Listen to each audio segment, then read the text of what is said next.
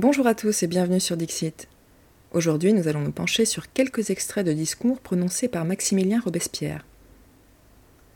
En avril 1791, l'Assemblée constituante avait décrété qu'aucun de ses membres ne pourrait devenir ministre durant les quatre années suivant la législature en cours. En mai 1791, les débats à l'Assemblée constituante se portent sur la question de la rééligibilité des députés. Robespierre défend la motion que les membres de l'Assemblée actuelle ne soient pas élus membres de la prochaine législature. Il déclare d'ailleurs dès 1789 Dans une grande monarchie, le peuple ne peut exercer sa toute-puissance que par des représentants. Il est juste qu'on les change souvent et qu'on les change tous. Rien de plus naturel que le désir d'exercer ses droits, de faire connaître ses sentiments, de recommander souvent son vœu. Ce sont là les bases de la liberté. Il s'agit d'établir les formes, de fixer les règles nécessaires pour que les élections soient utiles à la liberté. C'est pourquoi la question de la réélection est aussi centrale. Nous allons délibérer sur la partie de la Constitution qui est la première base de la liberté et du bonheur public, l'organisation du corps législatif, sur les règles constitutionnelles des élections, sur le renouvellement des corps électoraux. Robespierre a conscience des répercussions à long terme d'une loi sur la réélection. Il s'agit de porter une loi qui doit influer sur le bonheur des temps qui nous suivront. Certes, toute entrave mise à la liberté des choix, dès qu'elle est inutile, est injuste, à plus forte raison si elle est nuisible ou dangereuse. Mais toute règle qui tend à défendre le peuple contre la brigue, contre les malheurs des mauvais choix, contre la corruption de ses représentants, est juste et nécessaire. D'abord, Examinons sans partialité le véritable point de la question, qui consiste à savoir si la rééligibilité est propre ou non à assurer au peuple de bons représentants. C'est d'après les vices des hommes qu'il faut en calculer les effets, car ce n'est que contre ces vices que les lois sont faites. Or, l'expérience a toujours prouvé qu'autant les peuples sont indolents et faciles à tromper, autant ceux qui les gouvernent sont habiles et actifs pour étendre leur pouvoir et opprimer la liberté publique. C'est cette double cause qui a fait que les magistratures électives sont devenues perpétuelles et ensuite héréditaires. C'est l'histoire de tous les siècles qui a prouvé qu'une loi prohibitive de la réélection est le plus sûr moyen de conserver la liberté. C'est moins par idéalisme que par souci de réalisme que Robespierre rejette l'idée de la réélection des députés. La rééligibilité comporte en soi le risque d'une dérive collective. Elle permet l'apparition progressive d'une classe de citoyens à part, qui prétend parler mieux que personne au nom de tous. Pour Robespierre, au contraire, l'intérêt personnel des députés doit rejoindre l'intérêt général de tous les citoyens. Ils ne doivent pas constituer un corps à part au sein de la nation. Parlez-vous d'un corps de représentants destinés à faire des lois, à être les interprètes de la volonté générale? La nature même de leur fonction les rappelle impérieusement dans la classe des simples citoyens. Ne faut-il pas en effet qu'ils se trouvent dans la situation qui confond le plus leur intérêt et leur vœu personnel avec celui du peuple? Or, pour cela, il faut que souvent ils redeviennent peuple eux-mêmes. Et d'ailleurs, n'est-ce pas au nom du peuple que vous faites ces lois? C'est mal raisonné que de présenter vos décrets comme des lois dictées par des souverains à des sujets.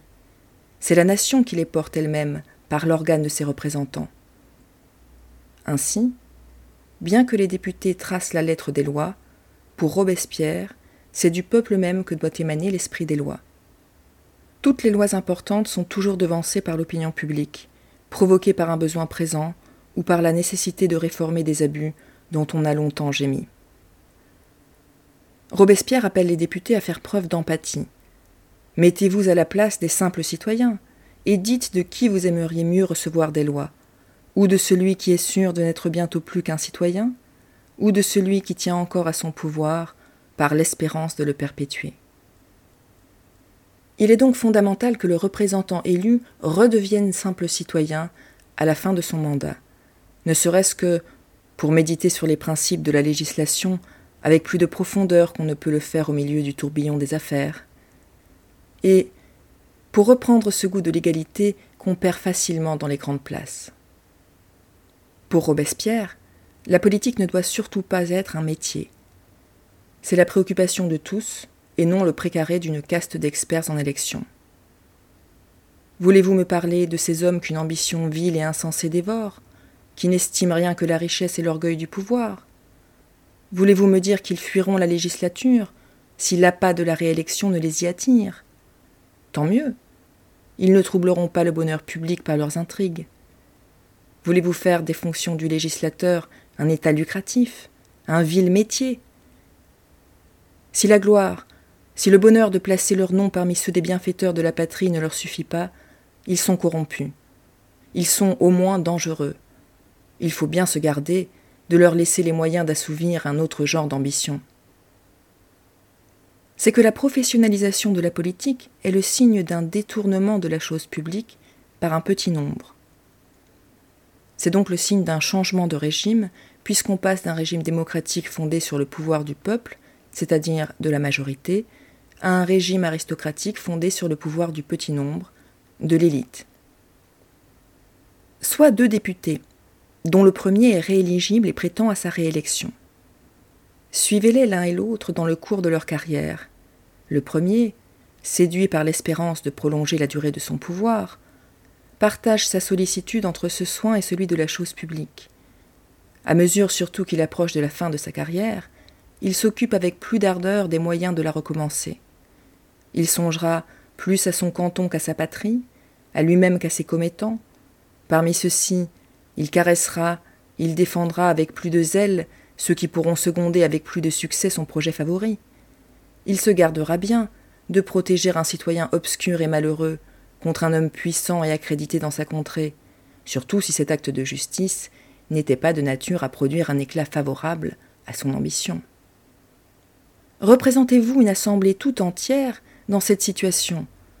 Les représentants du peuple détournés du grand objet de leur mission, changés en autant de rivaux, divisés par la jalousie, par l'intrigue, occupés presque uniquement à se supplanter, à se décrier les uns les autres dans l'opinion de leurs concitoyens. Reconnaissez-vous là des législateurs, des dépositaires du bonheur du peuple? Quelle sera l'influence de ces brigues honteuses? Elles dépraveront les mœurs publiques en même temps qu'elles dégraderont la majesté des lois. Robespierre ajoute Je me défierais de ceux qui, pendant quatre ans, resteraient en but aux caresses, aux séductions royales, à la tentation de leur propre pouvoir, enfin, à toutes les tentations de l'orgueil ou de la cupidité. Vous dites que le corps législatif sera trop faible pour résister à la force du pouvoir exécutif si tous ses membres sont renouvelés tous les deux ans. C'est dans votre système que le corps législatif sera trop faible pour résister non pas à la force du pouvoir exécutif, mais à ses caresses et à ses séductions.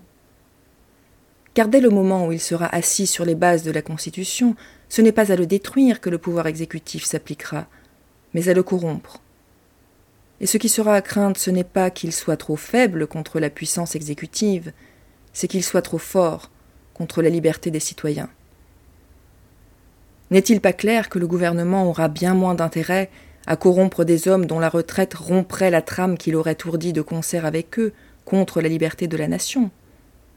Qu'il faudrait la renouer périodiquement, avec de nouveaux obstacles et de nouveaux frais, sans être jamais sûr de recueillir dans une assemblée nouvelle ce qu'il aurait semé dans la précédente. Au contraire, voyez-le aux prises pour ainsi dire avec des représentants rééligibles. Il s'attachera à ceux qui, par leur éloquence et par leur adresse, exerceront plus d'influence sur l'Assemblée législative. Et quand il les aura aidés de son pouvoir pour les faire réélire à la législature suivante, ils achèveront alors de lui rendre les plus signalés services.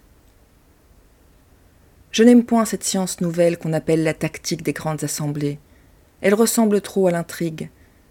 La vérité et la raison doivent seules régner dans les assemblées législatives.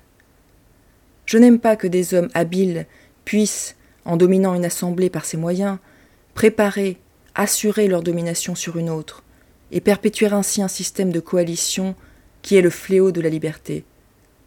J'ai de la confiance en des représentants qui, ne pouvant étendre au-delà de deux ans les vues de leur ambition, seront forcés de la borner à la gloire de servir leur pays et l'humanité. Quel respect le peuple aurait-il pour des législateurs qui lui donneraient l'exemple des vices mêmes qu'ils doivent réprimer? Supposez, au contraire, que les législateurs soient mis à l'abri de ces tentations, par la loi qui met obstacle à la rééligibilité. Ils ne doivent avoir naturellement d'autres pensées que celles du bien public. Le pouvoir exécutif a moins d'intérêt de les séduire, parce qu'ils ne peuvent pas lui vendre un système de perfidie graduée et prolongée dans une autre législature. Le véritable objet de leur ambition, déterminé par la durée même de leur mission, est de la mettre à profit, pour leur gloire, pour mériter l'estime et la reconnaissance de la nation dans le sein de laquelle ils sont sûrs de retourner. En effet, quel est le principe, quel est le but des lois à faire sur les élections? L'intérêt du peuple? Par conséquent, le grand principe du gouvernement représentatif, l'objet essentiel des lois, doit être d'assurer la pureté des élections et l'incorruptibilité des représentants. Or, ce qui me paraît évident, c'est que s'opposer à la réélection est le véritable moyen de bien composer la législature. Pour Robespierre, c'est la légitimité des législateurs qu'il s'agit de préserver. Il ne suffit pas même qu'ils soient exempts de toute vue personnelle et de toute ambition. Il faut encore qu'ils ne puissent pas en être soupçonnés. Et quel scandale si ceux qui doivent faire des lois contre la brigue pouvaient en être eux-mêmes accusés. Quant au prétendu guide qu'une assemblée pourrait transmettre à celles qui la suivent, je ne crois pas du tout à leur utilité. Ce n'est point dans l'ascendant des orateurs qu'il faut placer l'espoir du bien public, mais dans les lumières et dans le civisme de la masse des assemblées représentatives. Ce qu'il faut, c'est donc éclairer et fortifier l'esprit public, Laissez se répandre les principes du droit public et s'établir la nouvelle Constitution, et vous verrez naître une foule d'hommes qui développeront un caractère et des talents. Selon Robespierre, nous n'avons ni le droit ni la présomption de penser qu'une nation de 25 millions d'hommes, libre et éclairée, est réduite à l'impuissance de trouver facilement 720 défenseurs qui nous vaillent. Le sort de la Révolution n'est pas attaché à un certain nombre d'individus, et la force de l'Assemblée ne tient pas à ses députés en eux-mêmes. Je crois que la France peut subsister, quoique quelques-uns d'entre nous ne soient ni législateurs ni ministres. Je ne crois pas que l'ordre social soit désorganisé, comme on l'a dit, précisément parce que l'incorruptibilité des représentants du peuple sera garantie par des lois sages. Alors, comme aujourd'hui, les députés qui forment le corps législatif en place court bien souvent le risque de se croire indispensable. Mais à quoi tient donc la véritable force du corps législatif? Est-ce à la puissance, au crédit, à l'importance de tels ou tels individus? Non. C'est à la constitution sur laquelle il est fondé, c'est à la puissance, à la volonté de la nation qu'il représente, et qui le regarde lui-même comme le boulevard nécessaire de la liberté publique.